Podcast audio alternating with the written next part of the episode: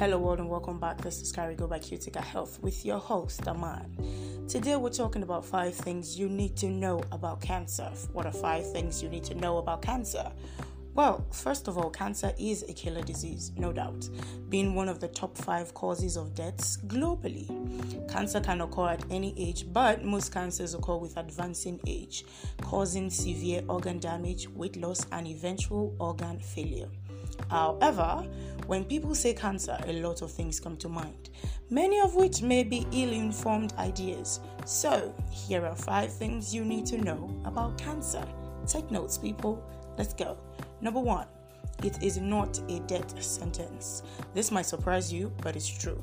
There are millions, when I say millions, I mean millions of cancer survivors all over the world, meaning that a diagnosis of cancer is not a death sentence. Probably the most important part of this is that early diagnosis is extremely important for your survival. So, if you noticed an unusual swelling that is not going away, you need urgent medical attention so that it can be taken off in case it is a cancer, and then your chances of survival are at their highest. The practice of patronizing quacks and witch doctors to treat swellings suspected to be cancerous only to go for medical checkup when things get out of hand may result in poor treatment outcomes. So let's move forward to number two. About 50% of cancers are preventable. Again, this might shock you, but it is actually true. About 50% of cancers are preventable. Now, I'll share with you a quick list of cancers and then you can identify which one is not preventable. So, let's say, for instance, lung cancer, all you need to do is stay out of cigarette smoking. Breast cancer, you need regular breast examinations. Colorectal cancer, all you need is regular screening. Cervical cancer, all you need is regular pap smear.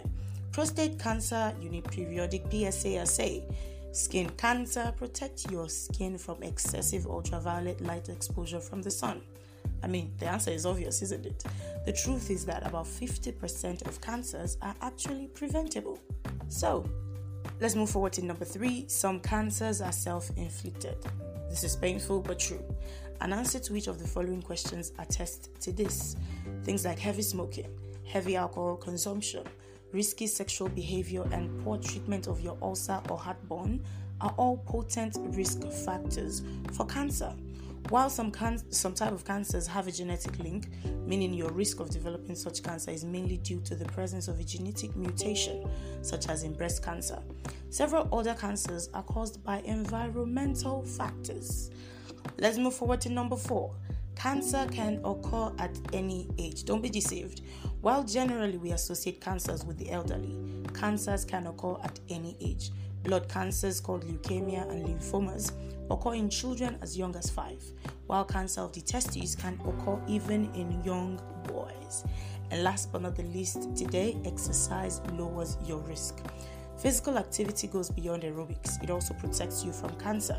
I'm sure you know that exercise is good for your heart, and the prescription of 30 minutes a day, most days of the week, is very well known. But you probably didn't know that beyond benefits for your heart, exercise and physical activity are protective against certain cancers. With growing evidence, exercise is now considered a very important point of treatment, of your treatment, even after a cancer diagnosis. So get up and go. That exercise could save your life.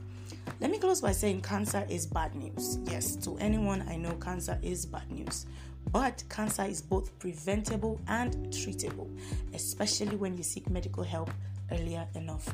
So do your best in whatever position you find yourself. Take notes of changes in your body and go see a doctor the moment you notice any slight changes. Like I always say, it's better to be safe than to be sorry. Your health is not something you want to play with. Thank you so much for joining me today. That is all I have for you. Now, for more information on health related topics like this, simply log on to www.cuticahealth.com.